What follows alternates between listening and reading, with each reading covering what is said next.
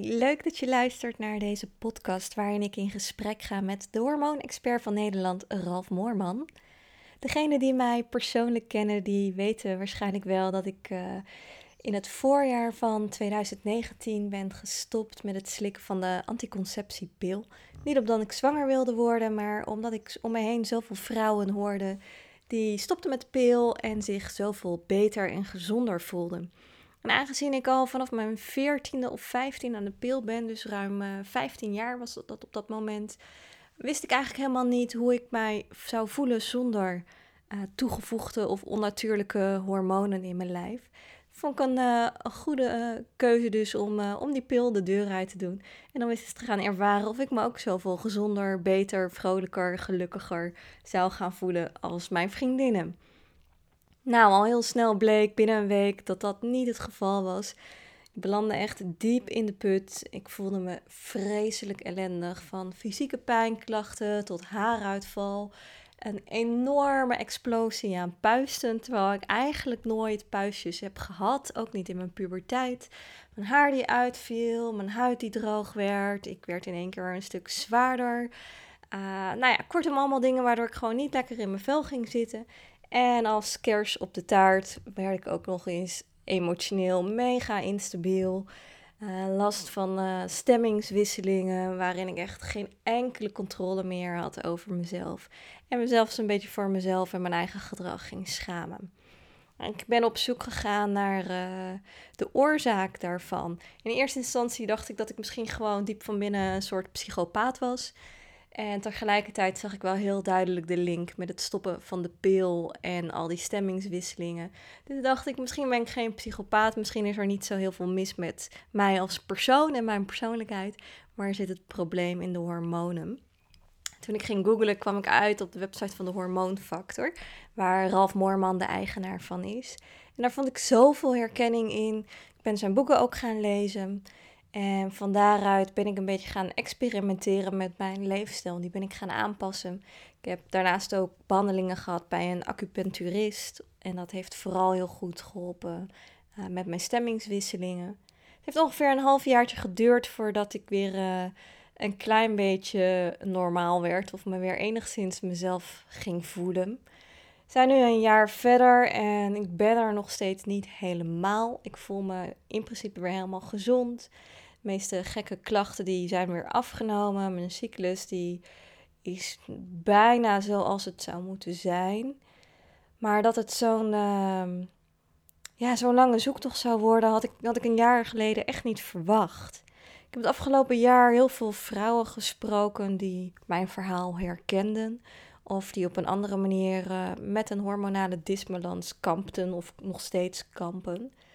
En ik vind het gewoon heel merkwaardig dat wij als vrouw zijnde eigenlijk maar zo weinig weten over de hormonen in ons lijf en onze hormoonhuishouding. Ik bedoel, ik heb daar op de middelbare school bij biologie nooit iets over geleerd, terwijl dat zo waardevol was geweest. Dat het me in elk geval het gevoel gegeven dat, het, dat ik niet helemaal raar was. En dan had ik waarschijnlijk ook niet gaan denken dat ik een uh, halve psychopaat of een hele psychopaat uh, was.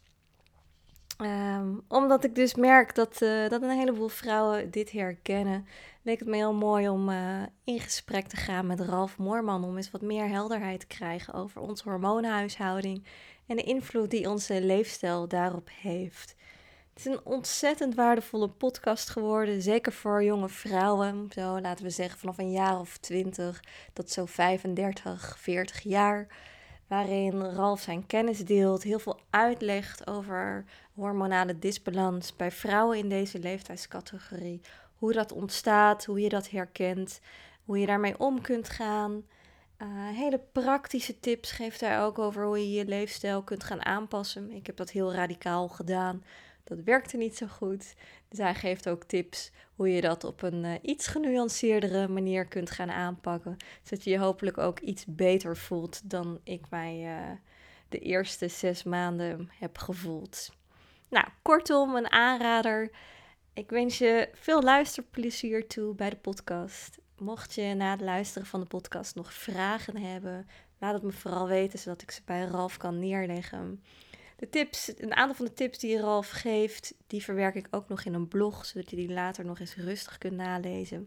Linkje daarvan vind je in de omschrijving van deze podcast. Ik ga het hierbij laten. Ik wens je veel luisterplezier toe in het interview met Ralf Moorman. Welkom, leuk dat je luistert naar het podcastkanaal van Everything is Oom. Mijn naam is Sabrina Souban en in deze podcast ga ik in gesprek met inspirerende Nederlanders. Mensen die iets doen of die iets hebben meegemaakt waar wij met z'n allen nog een heleboel van kunnen leren. Mensen die de wereld een beetje mooier maken door wie ze zijn of door wat ze doen. Wanneer je de podcast zo meteen beluisterd hebt en je hebt dat gedaan in iTunes, dan zou je me ontzettend helpen om 5 sterren te geven, zodat nog wat meer mensen deze podcast kunnen beluisteren. Elke twee weken komt er een nieuwe aflevering online. Dus wil je geen enkele aflevering missen, abonneer je dan vooral op dit kanaal Everything is Oom. Voor nu wens ik je heel veel luisterplezier toe.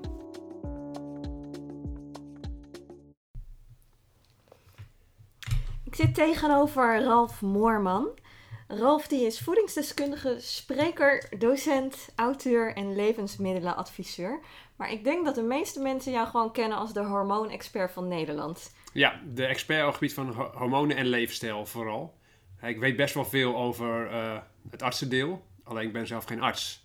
Alleen het gebied van leefstijl, dan hebben we het over voeding, training, stress, mentaal. Dat heb ik helemaal uitgezocht en uh, daar, ja, daar ga ik mee door. Daar weet jij alles over. Ja, dat is wel mijn, eh, mijn afwijking eigenlijk. Je afwijking? Ja. ja. Zie je het als een afwijking? Ja, ik vind het heel interessant om een beetje te snappen hoe, hoe levende wezens in elkaar zitten. En hoe, hoe ze zo verschillend kunnen zijn, maar toch allemaal kunnen overleven. En de ene onder water, de andere in de boomtoppen, weer een ander onder de grond. Mhm. Die, uh, en, en wij uh, ja, hebben ook een soort natuurlijke leefomgeving uh, waar we in het beste functioneren. En als je merkt dat je daar, als je daar ver buiten gaat, dat het aanpassingsvermogen toch niet optimaal is van het lijf. En ja, we passen ons aan met allerlei dingen. natuurlijk, we hebben genen en genen die zich aan kunnen passen. En, dat mhm. duurt heel lang. Onze darmflora kan anticiperen, die is wel heel snel.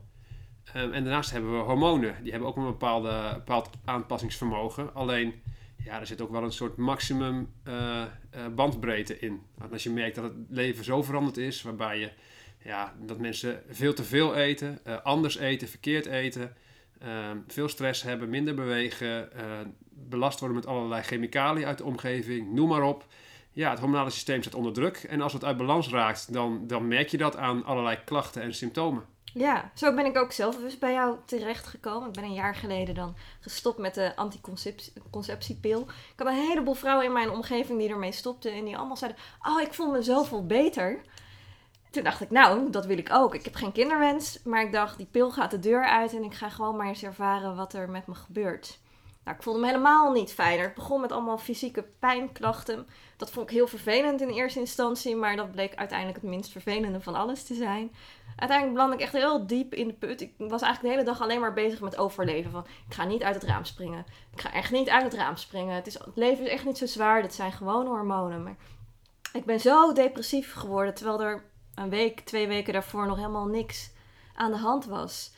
Ehm, ik heb daar toen een blog over geschreven en nu na een jaar is dat nog steeds het best gelezen artikel. En ik krijg zoveel reacties daar nog steeds op van vrouwen. Hoe kan het dat zoveel vrouwen een hormonale disbalans ervaren?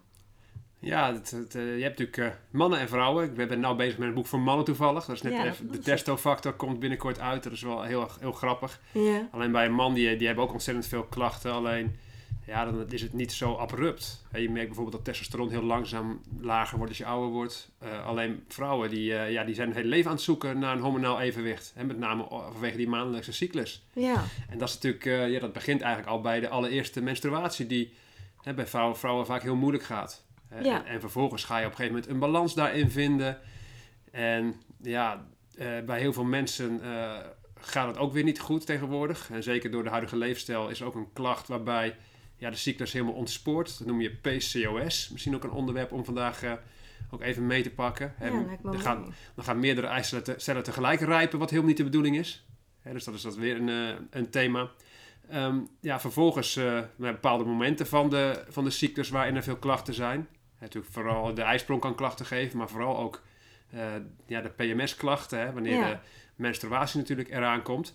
En als je dan voorbij de 30 bent, dan merk je dat de tweede fase van de cyclus zwakker gaat worden. En dan krijg je klachten waarbij eigenlijk het ene vrouwelijke hormoon, uh, oestrogeen, uh, te sterk is ten opzichte van de tegenhanger. Dat is namelijk progesteron. Uh, en dan staan er, ontstaan er allerlei klachten die te maken hebben met, zoals je dat noemt, oestrogeendominantie. Mm En dat begint eigenlijk vanaf de dertigste al. En dan wordt het progesteron steeds zwakker. En dan merk je ook dat het moeilijker is om zwanger te worden. En zeker als je het eind 30 in die leeftijd terechtkomt.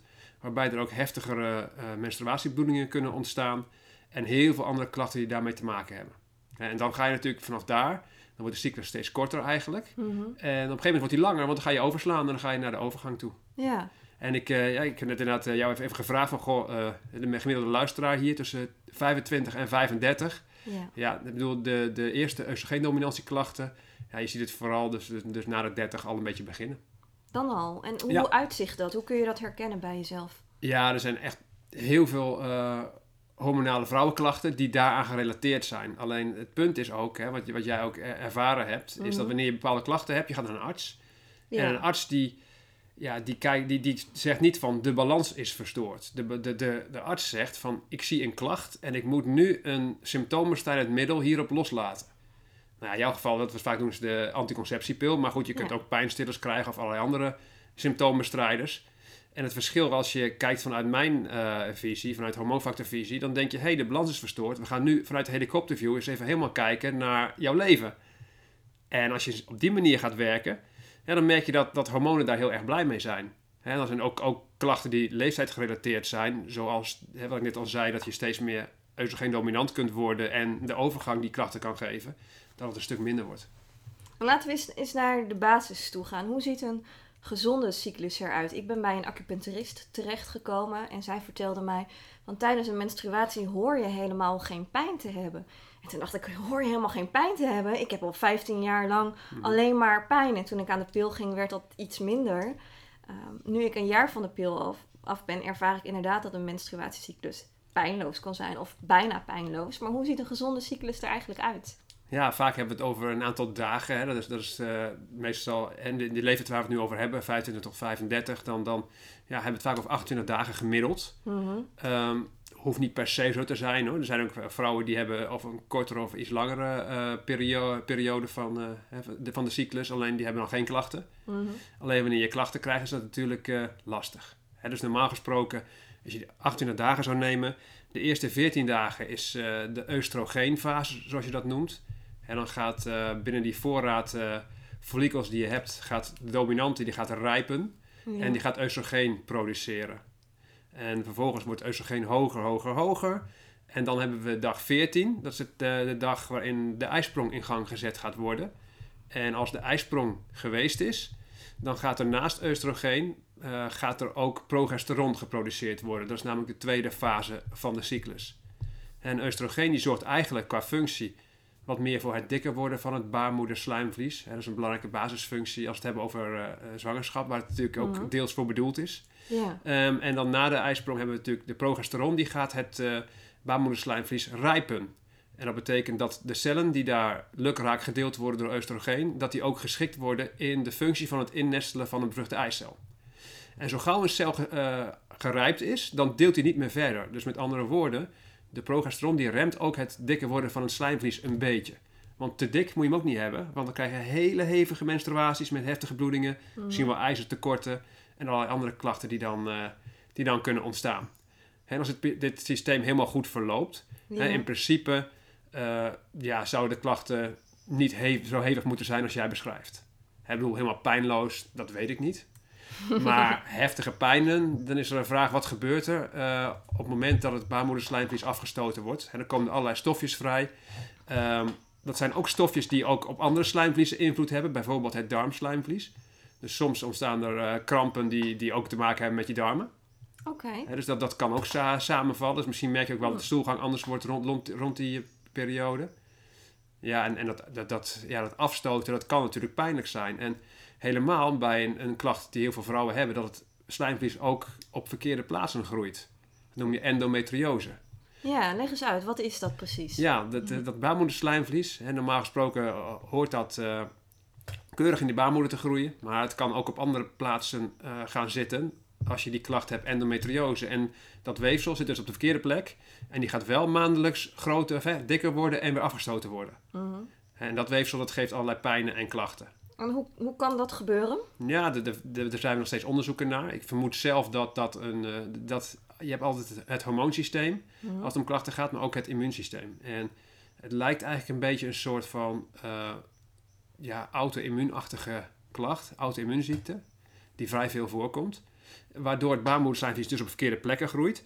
En als je dan ook nog eens een keer relatief te veel oestrogeenwerking hebt ten opzichte van progesteron, wordt het ook nog eens een keer te dik, dat, dat, eh, dat, dat vlies. En dan heb je nog meer klachten wanneer het afgestoten wordt. Dus dat ervaar je vooral bij, of tijdens de menstruatie, daar kun je dat aan herkennen. Nou, wel meer, maar vooral, vooral wanneer het afgestoten wordt, is het natuurlijk een heftig moment. Oké, en waar zou je het nog meer aan kunnen herkennen? Nou, het, lastige is dat het soms ook niet herkend wordt. Soms denken mensen dat de endometriose en is verwarring met prikkelbare darmsyndroom en dat soort dingen. Ja. Dus het wel eventjes even zoeken.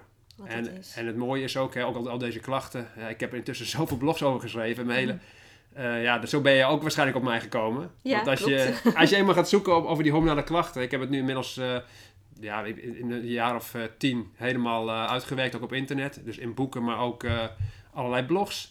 en ik merk dat daar, daar zoveel vraag naar. Want ja, blijkbaar gaat het bij veel vrouwen niet optimaal. Er zijn veel klachten die vaak ook onnodig blijken te zijn. Dat is wel fijn.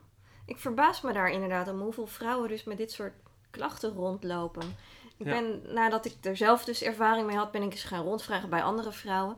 En ik kwam er eigenlijk achter dat ik meer vrouwen sprak die een hormonale disbalans hebben dan die een gezonde cyclus hebben.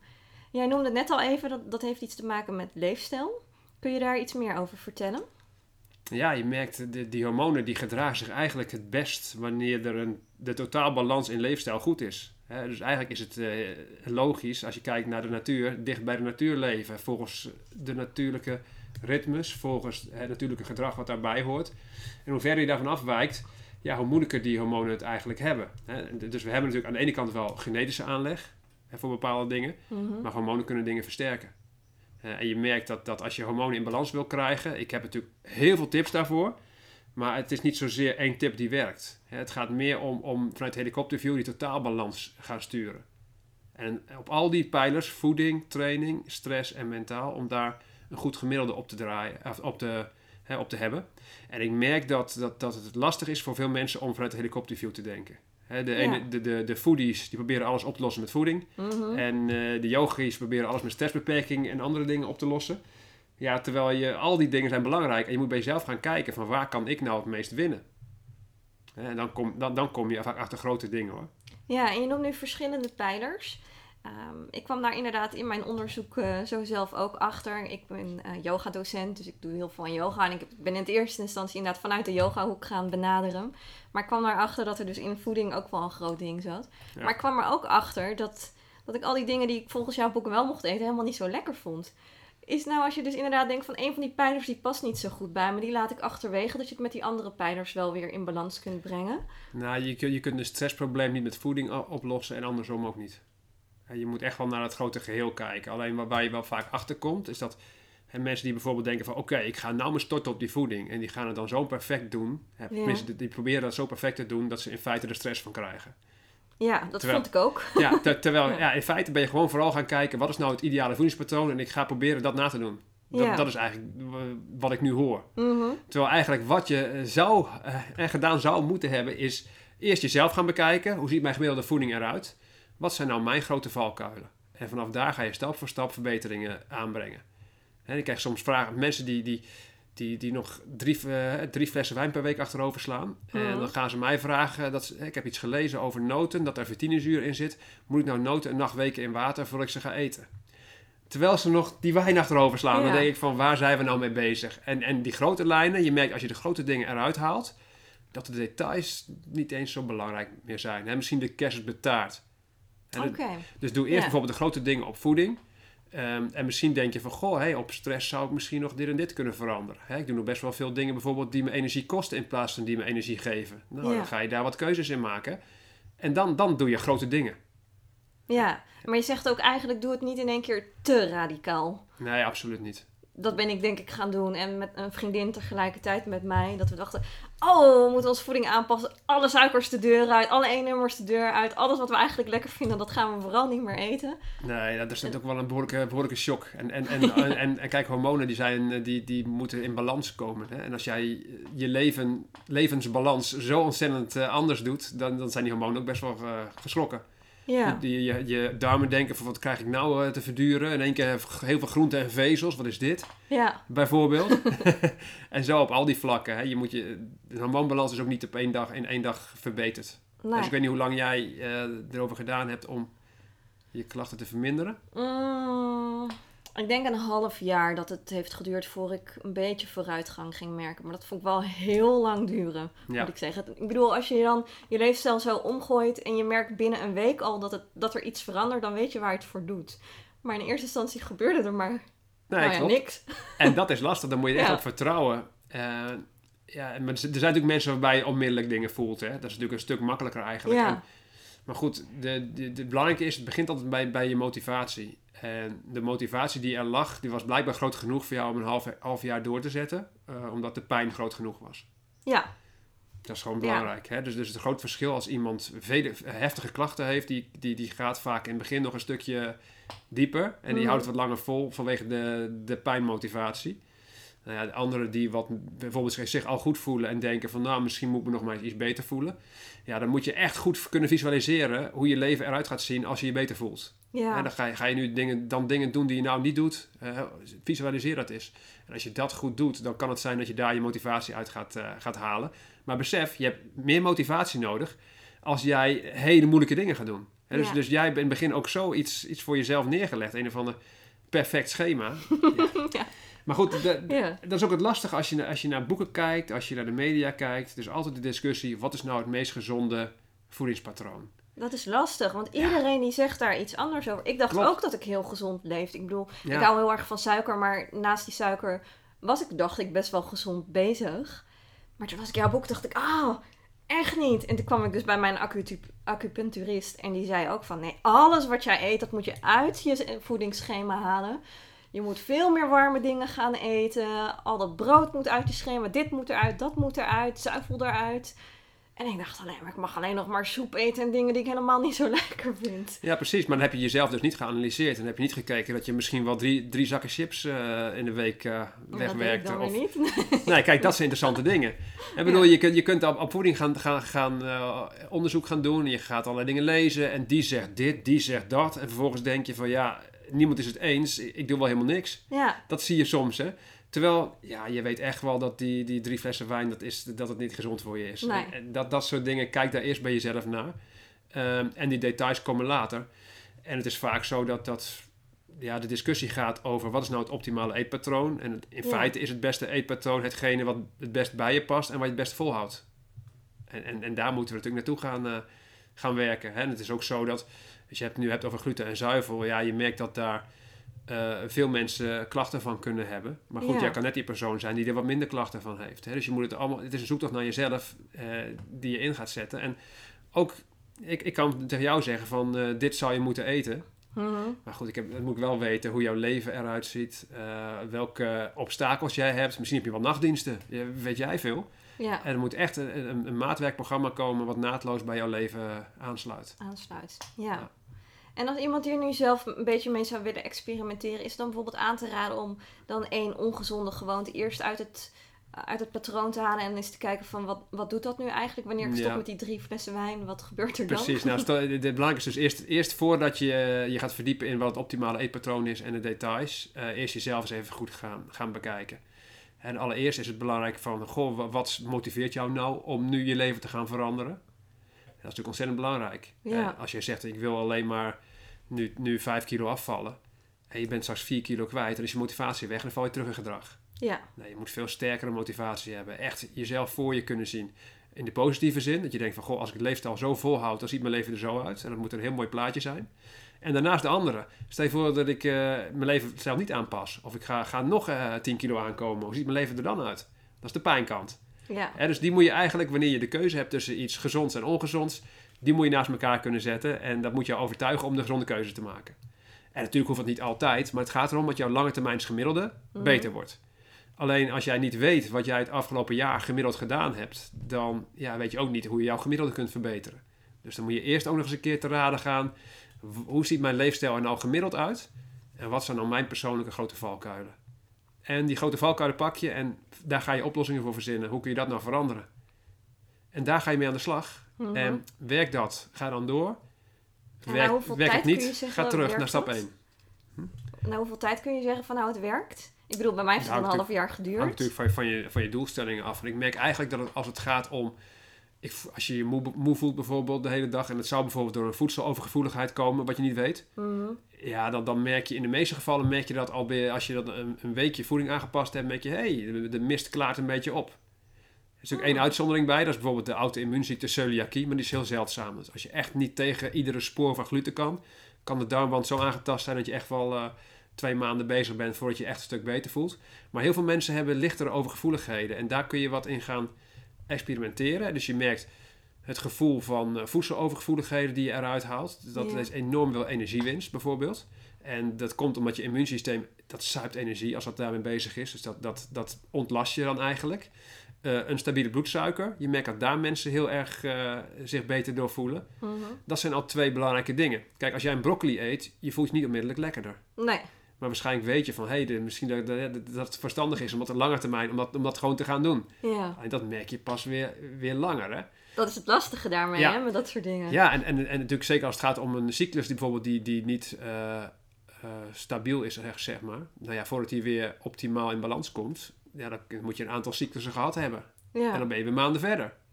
Dus ja, dan moet je iets meer uh, langer mee doorgaan en, en wat meer motivatie voor opbrengen hè, dan zeg van, nou, ik ga nou eens even een weekje proberen als ik uh, mijn zuivel eruit haal of mijn puistjes dan weggaan. Ja, dat is een stuk makkelijker dan dat, hè. Dus jij hebt het hartstikke goed gedaan, dat je dat daar, daar zo doorgezet hebt.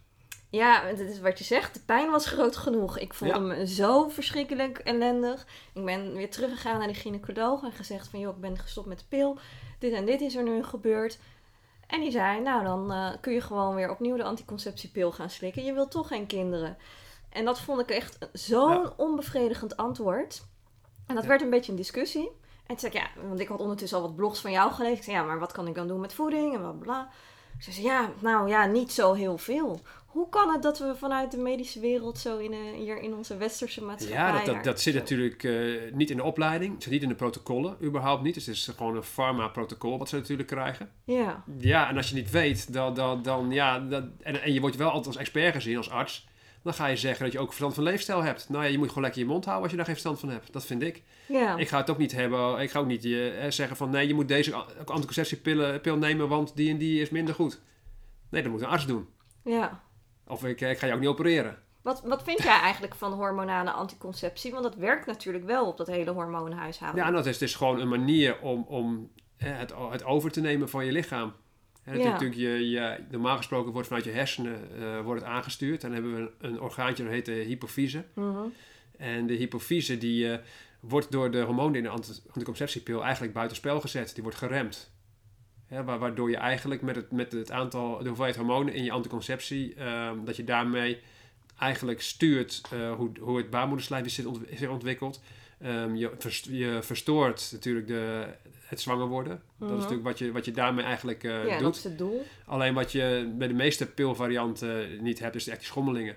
En sowieso het baarmoederslijmvlies wordt een, een stukje minder dik. Je, hè, kan de menstruatie in de stopweek zijn, tenminste. Dat is een mhm. nep menstruatie. Wordt er iets afgestoten, maar het zal nooit zo, hè, zo dik zijn als bij die personen die oestrogeen dominant zijn met heftige bloedingen. Ja, precies. Dus dat, dat heb je dan eigenlijk, uh, eigenlijk niet. En je hebt natuurlijk ook verschillende anticonceptie, sommige ook met, met meerdere fases. Ja. Alleen, ja, die wordt iets minder gebruikt. Vaak is het uh, één niveau wat dan uh, neergelegd wordt. Hè? En, en dan is het zo van, goh, ja, als we de, de anticonceptiepil niet gebruiken, dan, dan, dan gaat het alle kanten op met die hormonen. Mhm. En uh, ja, en het is ook zo, het is niet alleen de arts zelf, maar ook de, de, de perceptie van de persoon die bij de arts komt. Die willen vaak een pilletje hebben en onmiddellijk geholpen worden. Ja, dat is wel fijn, wel makkelijk. En jij bent een persoon die, die, die qua leefstijl aan de slag gaat en zichzelf wil leren kennen op dat vlak. En die daar gewoon een half jaar mee bezig is. En nu wel blij is. Nu wel, ja. maar... ik heb wel heel vaak met de pil weer in mijn hand gestaan en gedacht. Ja. Dat kan het mij ook schelen. Ik neem gewoon dat ding. Ik voel mezelf wel beter met die anticonceptiepil. Ja, ja en, en zeker als we het hebben over... Hè, je, je hebt aan de ene kant pijn, wat je dan kunt uh, in jouw geval moet, moet verdragen. Maar je, je hebt het ook over, uh, over schommelende hormonen die in je, op je hersenen inwerken. Ja. Waarbij je gemoedstoestand ook voortdurend verandert. Voortdurend, van de ene op de andere seconde. En dat maakt het lastig. en niet alleen qua motivatie. Als je wanneer bijvoorbeeld net in een downer zit. Hè, wanneer oestrogeen weer daalt, dan daalt serotonine ook. Dat is ook zo'n vervelend stofje. Hè, wat, wat, eigenlijk als je uit balans gaat je, je heel vervelend laat voelen. Uh, het tweede daarvan is ook nog eens een keer dat je je gedrag ook moeilijker volhoudt. Want als jij je slecht voelt, mm. ja, dan is, de, is de, die, die salade minder aantrekkelijk dan... Die de chocolade. Ja, precies. ja, absoluut. Ja. En wat kan het mij allemaal nog En dan schelen? moet je heel goed gemotiveerd zijn. Dan moet je goed terugkijken, waarom doe ik dit? Waarom wil ik dit? En dan moet, je, moet je weer sterk genoeg zijn. En die motivatie is gewoon uh, heel erg belangrijk. Ja. Ja, en dus dan kan je alles zeggen over wat nou het beste leefstijl is en noem maar op. Maar het meeste gaat mis op, uh, niet op kennis, maar op, uh, om, uh, maar op motivatie die, die weggaat. Ja, nou ja, ik begrijp dat volledig. Want je voelt je dan zo ellendig. Ja. Dan inderdaad die reep chocola of een glas wijn voor een ander. Ik begrijp wel dat je dan denkt van nou, ja, precies. doe maar dan. Ja, dus als jij niet nadenkt over, over waarom je het doet... Ja, dan is de kans dat je het gaat blijven doen natuurlijk klein. Dan grijp je sneller weer naar de snelle symptomenstrijder. Ja. Ik zie ook om mij heen dat het voornamelijk vrouwen zijn met een kinderwens die dus ook die zoektocht aangaan. Want Nou ja, die hebben echt een, heel, een hele duidelijke motivatie. Zeker. Um, jij noemde net al even PCOS. Dat is iets wat ik inderdaad bij een heleboel vrouwen ook terughoor. Ja. Wat is dat? Ja, dat is echt iets dat, dat er gaan meerdere eicellen tegelijk rijpen. Meerdere follicels gaan rijpen en er is vervolgens uh, soms geen ijsprong. Waardoor de, eigenlijk de, de menstruatie onregelmatig wordt. En vaak wat je dan hebt als, uh, het is een syndroom de polycysteus ovarium syndroom, PCOS. En een syndroom betekent dat het eigenlijk geen, geen ziekte of diagnose heeft, maar dat het eigenlijk een verzameling is van symptomen. En wat de symptomen zijn, dat is allereerst een onregelmatige cyclus waarbij je minder dan 9 menstruaties per jaar hebt. Dat is, dat is eentje die er is. En soms blijft je zelfs helemaal weg. Dat is eigenlijk symptoom uh, 1. Daarnaast, uh, als reactie op, op die verstoring van de cyclus, kan het mannelijke hormoon wat veel aanwezig zijn waardoor je ook uh, mannelijke haargroei kunt krijgen op bepaalde plaatsen. Ook mannelijke kaalheid kan, uh, kan voorkomen. Uh, meer onrustige huid. En dat kun je ook meten in het bloed. Als je LH en testosteron verhoogd is, is dat het tweede symptoom. En het derde symptoom, als je een echo maakt, dan zie je ja, ook van die kiestes op de eierstokken. Dat zijn eigenlijk niet, niet volledig, volledig ontwikkelde follicels die daar nog gewoon achterblijven. En dat kun je dan zien op, uh, op die echo. En twee van de drie, symptomen moet je hebben voor een diagnose. En normaal gesproken is het zo... Ja, bij PCOS, uh, uh, neem de anticonceptiepil, kom maar terug als je zwanger wil worden. Dan hebben we een ander, ja. pil, hebben we een ander pilletje. Klopt, ja. ja dus dat, dat is, dat is de, de, die, wat je vaak hoort bij, bij artsen. Al moet ik zeggen dat op leefstijl wel op uh, bij de personen die overgewicht hebben, dat daar toch wel uh, gezegd wordt van goh, ga, ga naar de diëtist of iets anders. Ja, dat hoor ik ook. Maar dat is inderdaad wat ja. je zegt bij mensen met overgewicht. Ja, en het is 80% heeft ook uh, overgewicht. metabool syndroom, een ander woord daarvoor. En 20% die heeft geen overgewicht. En wat ik dan vaak zie in de praktijk, die hebben veel stress vaak. Mm -hmm. En het is weer zo, hè, de, als we kijken bij de PCOS, wat daaronder ligt, uh, wordt, ja, is eigenlijk een ander hormonaal probleem. Dat noem je insulineresistentie. En dat is eigenlijk een welvaartsprobleem, hormonaal gezien. En, wat is dat? Uh, ja, door de huidige leefstijl betekent uh, veel eten vaak. Veel, veel mensen hebben overgewicht die dat hebben, dus niet allemaal. Maar 80% heeft daarbij ook overgewicht. Um, dat is een belangrijke. Daarnaast voeding eten, waardoor we allemaal ja, ons immuunsysteem te druk is, waardoor je laaggradig ontstoken bent, zoals je het ook wel noemt. Mm -hmm. um, dat is een, een, een, probleem. We eten vaak ook dingen die de bloedsuiker snel verstoren, waardoor de, het bloedsuiker ook gaat, uh, vaak schommelt, waardoor het uh, systeem wat extra belast wordt. Uh, we bewegen weinig, we, we, trainen niet, we sporten niet. veel mensen. Daarnaast hoge stress. Ja en, ja. en, dat bij elkaar opgeteld, dan, dan hebben we echt de echte welvaart, de westerse welvaarts uh, problemen. En dat, dat uh, uitzicht bij, hierin. En dat kan bij sommige mensen uiteindelijk diabetes type 2 worden. Wanneer de suikerspiegel niet optimaal gaat functioneren, de, de, regulatie. Dus dat is een gevolg van op langere termijn? Ja, maar bij, bij vrouwen zie je ook dat een, gro een groep die dit heeft, dat die PCOS krijgt. Ja. ja. Dus in feite, de oorzaak daaronder is eigenlijk hetzelfde. En de aanpak is weer een brede leefstijl aanpak. En zeker het belangrijke thema wat al gezegd wordt, is natuurlijk afvallen bij degenen die overgewicht hebben. En degenen die het niet hebben, ook stress. Maar in feite, ik werk nooit op één ding. Ik ben altijd vanuit die helikopterview bezig op al die pijlers. En als ik mensen begeleid, dan draai ik in feite aan heel veel knoppen. Mhm. En het resultaat dat het een stuk beter gaat, en, en, vaak lukt het ook om dit om te keren, is het resultaat van al die knoppen. En vervolgens dan, eh, dan wil, wil natuurlijk eh, de arts, hè, die hebben het over evidence-based medicine. Die wil, mm een, die wil een bewijs hebben waarom als je aan één knop draait op leefstijl, dan moet dan bewezen, bewezen effectief zijn. Nee, dat is niet zo. Je kunt alleen maar al die knoppen waar je aan draait, dat is een bewijs voor die persoon. Want je doet ook nog eens een keer maatwerken. Ja. En dat, dat is ook het, uh, het rare. En, en het blijft lastig als je dingen aan wilt tonen in de, in de wetenschap op voeding. Dat dan blijven we vragen naar die ene knop en dan kun je dat bewijzen. Mm -hmm. Terwijl het enige wat, wat interessant is in wetenschap is bijvoorbeeld... Uh, wat bijvoorbeeld heel veel zien is medit mediterraan dieet. Of zelfs de mediterrane leefwijze. Die, is, die lijkt toch wel heel erg gezond te zijn. Maar dan is het een verzameling van voeding, maar ook van uh, zonlicht. Uh, Van een ander sociaal leven wat daar allemaal gebeurt. En, en, en in feite, ja, als je de hormoonfactor leefstijl zou bekijken, is er nooit één, één knop echt bewezen. Alleen ik weet al lang uit de praktijk dat al die dingen bij elkaar, dat dat fantastisch is. Ja. En daar werk ik ook heel graag mee. En daar zijn ook mensen ook blij mee. Ja, ja dat geloof ik. Ja, wat ik me dan nog wel ehm, ook een beetje afvraag, van waarom zou je dat op die manier aanpakken. Ik bedoel, het is dus inderdaad de dokter die zegt: hier heb je een pilletje en als je kinderen wil krijgen, dan hebben we een ander pilletje voor je.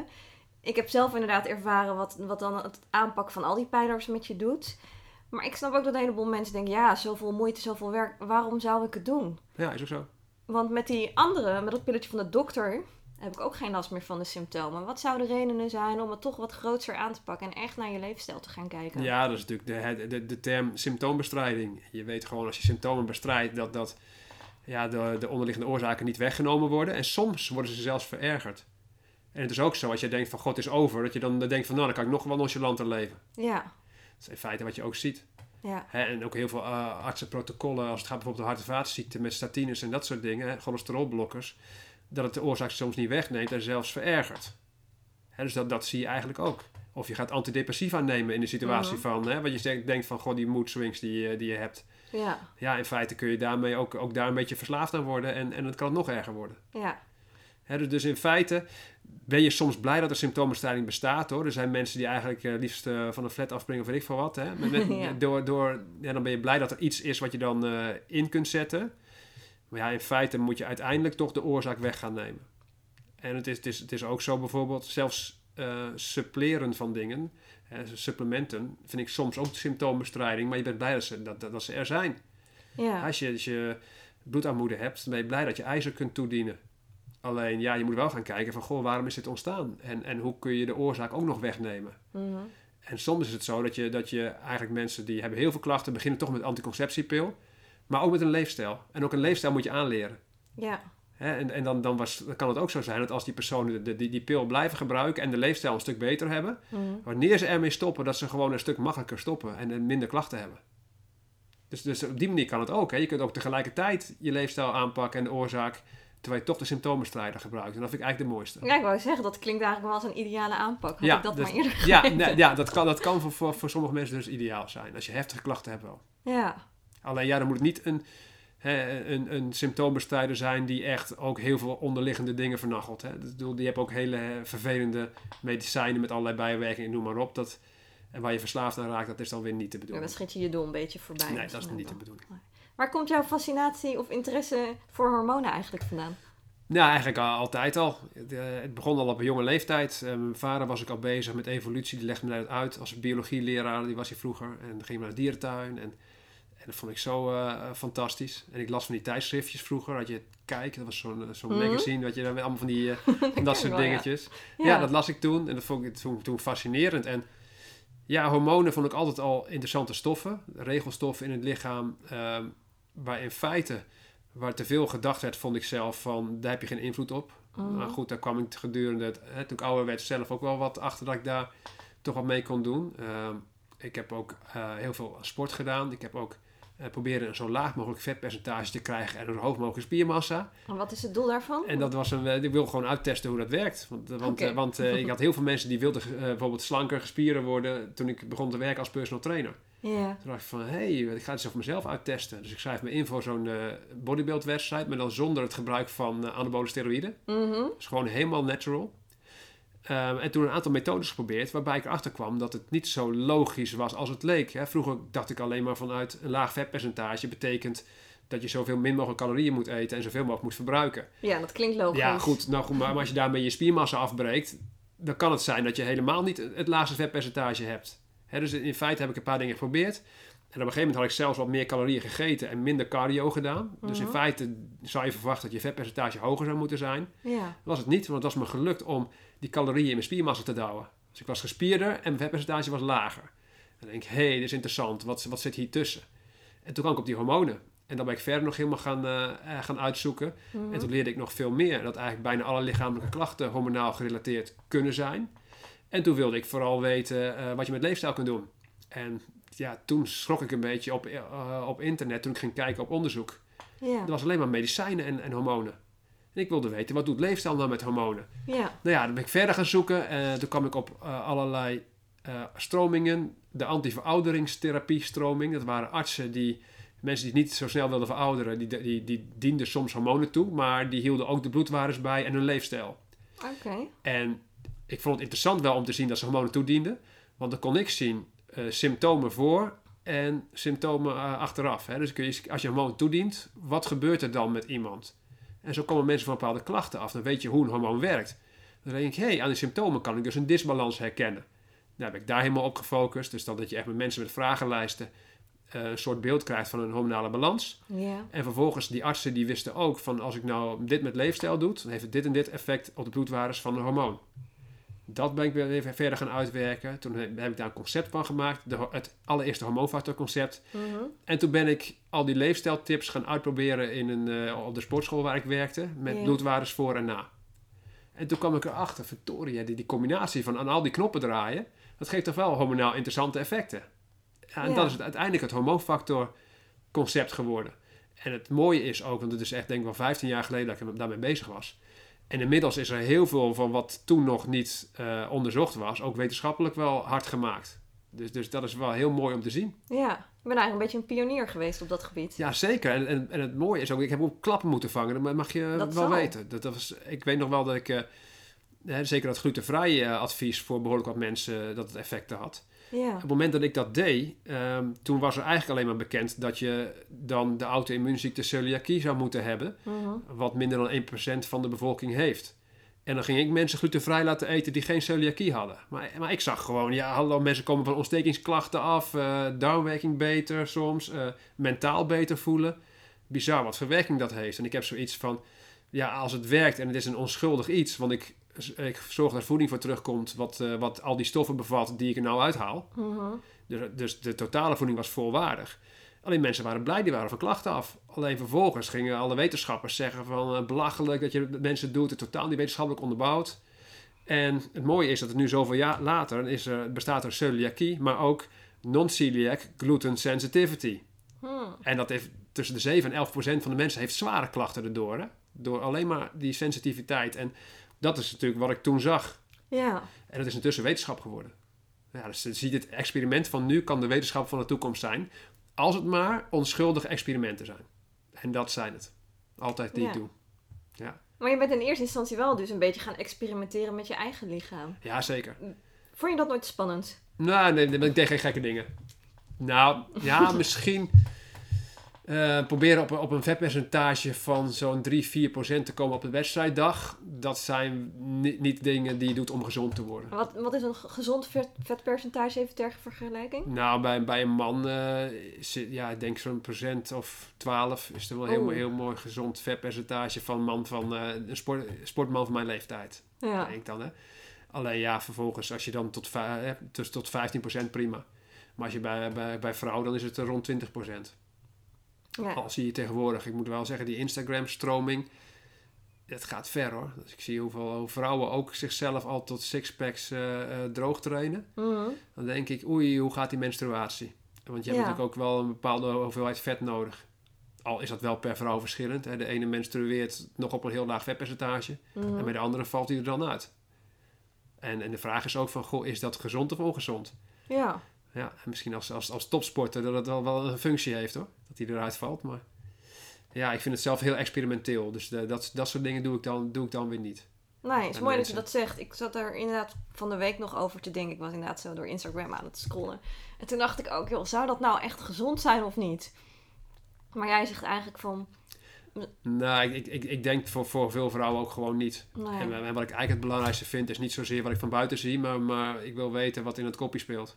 Ja. En, en, en, en daar ja, heb ik natuurlijk ook wel dingen meegemaakt waarbij eigenlijk um, de huidige fit girl stroming, dat er ook een aantal tussen zitten die een soort gespierde vorm van anorexia hebben eigenlijk. Ja. En dus dat, kan, dat, dat, dat komt zeker ook voor. En je, hè, dan word je zeker als dat je het beeld wordt waar je aan wil voldoen en het wordt steeds algemener en normaler.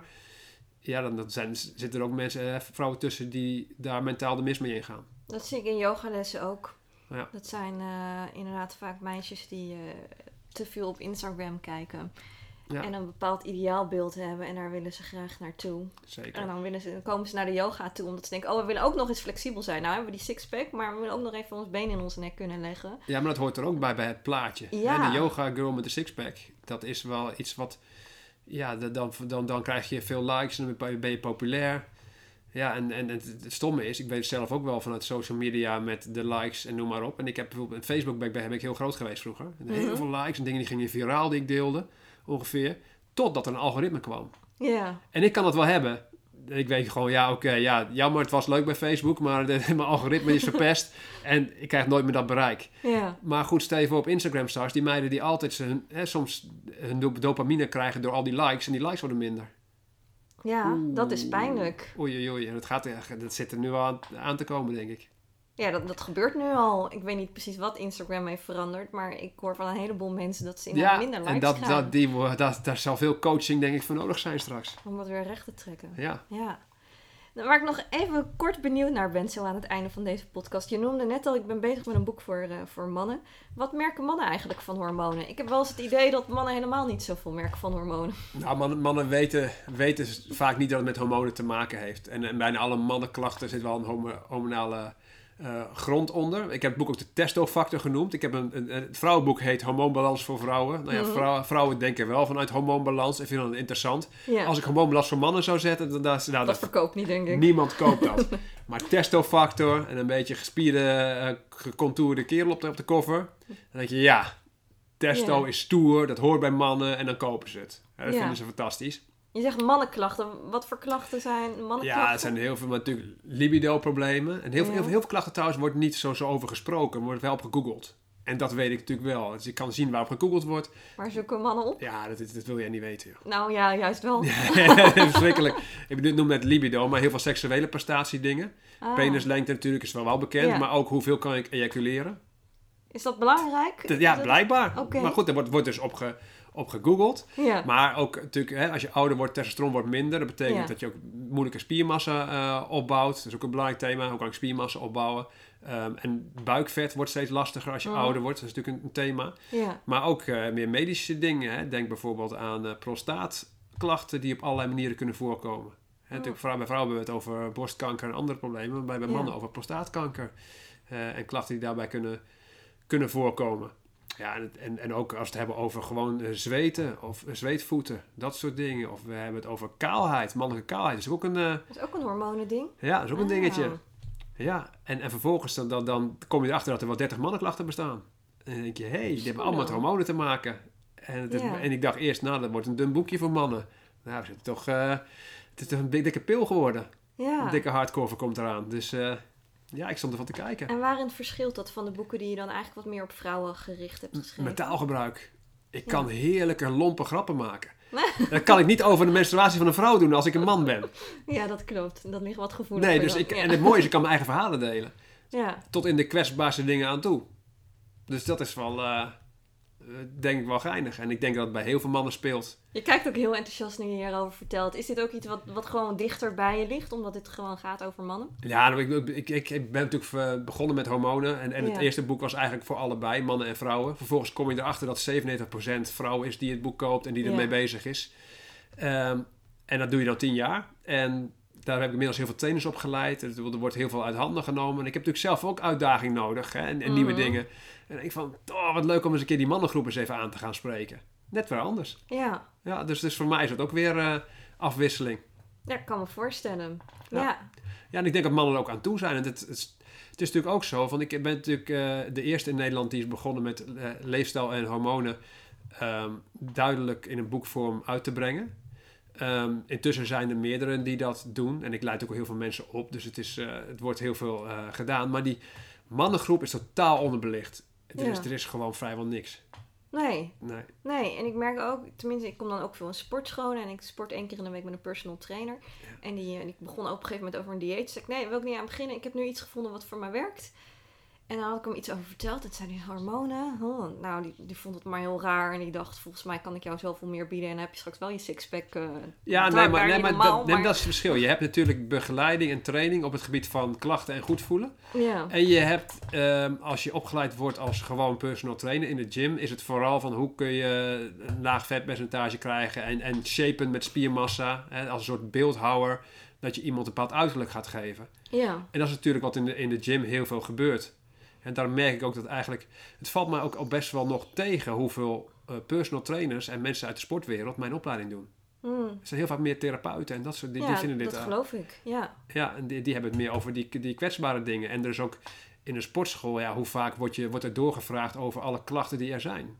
Niet. Ja, eigenlijk niet. Dus ik vind dat ook wel gemist. En ik vind dat die combinatie meer gemaakt moet worden. En ik hoop natuurlijk met de testofactor... Ja en een groot deel van de personal trainers is man, dat ze nu wel zoiets hebben van oké, we gaan toch maar eens een keer die hormonen erbij pakken. Dat is voor iedereen goed uiteindelijk. Ja, dat lijkt me heel mooi. Ja. En hoe gaat dat uh, mannen-dieet een beetje samen met dat vrouwendieet? In, principe lijkt het allemaal op elkaar. Okay. He, we, we, ze hebben allemaal een soort natuurlijke uh, grondslag. Alleen ja, binnen die, die basisvoeding uh, gaan we natuurlijk altijd zoeken naar maatwerk. He, dus het is ook lastig in, in een boekvorm. Ja. Um, je kunt ook niet een dieet voor een ander uitschrijven. Het is meer van je hebt er uh, richtlijnen en, en mensen stimuleren om die zoektocht naar zichzelf aan te gaan. Eventueel uh, onder begeleiding van een coach. Ja, ja. maar waar kunnen mensen een coach vinden die helemaal is opgeleid? Van ja, dat, dat staat op mijn site. Hè, op de, dehormoonfactor.nl heb je allerlei de keuzes die er, uh, die er staan. En vervolgens ook de coaches waar je naartoe kunt in het hele land. En eventueel zelfs ook met Skype. Ik heb ook in het buitenland heb ik wel veel coachings gedaan. Ik zelf doe geen consulten meer, maar de, de trainers die, uh, ja, doen dat top. Dat is hartstikke leuk. Daar kan iedereen terecht. Ja. En wanneer verwacht je dat je nieuwe boek in de winkels ligt? Heb je al een 17 idee? mei. Oh, dat is al bijna. Ja, hij is, hij is nu bij de, bij de druk. En ik hoop dat hij op tijd uh, aankomt. Ja. Er zitten natuurlijk ook allerlei... Uh, vertragingen nu. Ja, maar vertragingen. maar ik denk dat het wel, wel goed komt. Ik kan eigenlijk niet wachten om dat ding te promoten. En ik heb eigenlijk, het grappig is, tijdens deze periode, rare periode met een of ander gek virus waar we nu in zitten, heb ik uh, ook een boek samen met, uh, met een aantal andere schrijvers uh, uitgebracht. Het heet Gezond van kop tot teen. Dat is een soort medische basiskennis, maar dan in een hele leuke manier. He, zoals ik vroeger de kijklas, maar dan, ja, heel toegankelijk. dan, dan een toegankelijk boek. Want meestal ja, dat wordt dus zo saai. Zo'n zo lesmap van medische basiskennis kom je niet doorheen. Dan lees je drie keer in zin dan denk je, wat staat hier ja, nou nee, eigenlijk? het is gewoon heel leuk uitgewerkt. Dus dat hebben we ook uh, samen met een aantal anderen heb ik dat uh, gedaan. En nu komt straks die testofactor. Dus uh, ja, ik had, dit, dit had het jaar moeten worden. maar misschien, wordt het, misschien wordt het ook nog. Ja, wie ja. weet. Ja. ja. Vandaar. Dankjewel voor je openheid. En Graag gedaan. Dank je. Bedankt voor het luisteren naar het kanaal van Everything is Oom. Ik hoop dat je veel hebt opgestoken van deze podcast. Ik ben heel erg benieuwd naar je reactie hierop. Je kunt me altijd een mailtje sturen: info at everything-is-oom.nl Vond je de podcast van meerwaarde en kun je hem aan anderen aanraden? En heb je in iTunes geluisterd, dan zou je me ontzettend helpen wanneer je een beoordeling van 5 sterren achterlaat. Wil je geen enkele aflevering hoeven te missen, abonneer je dan vooral op dit kanaal. Voor nu wens ik je een heerlijke dag toe en graag weer tot de volgende keer.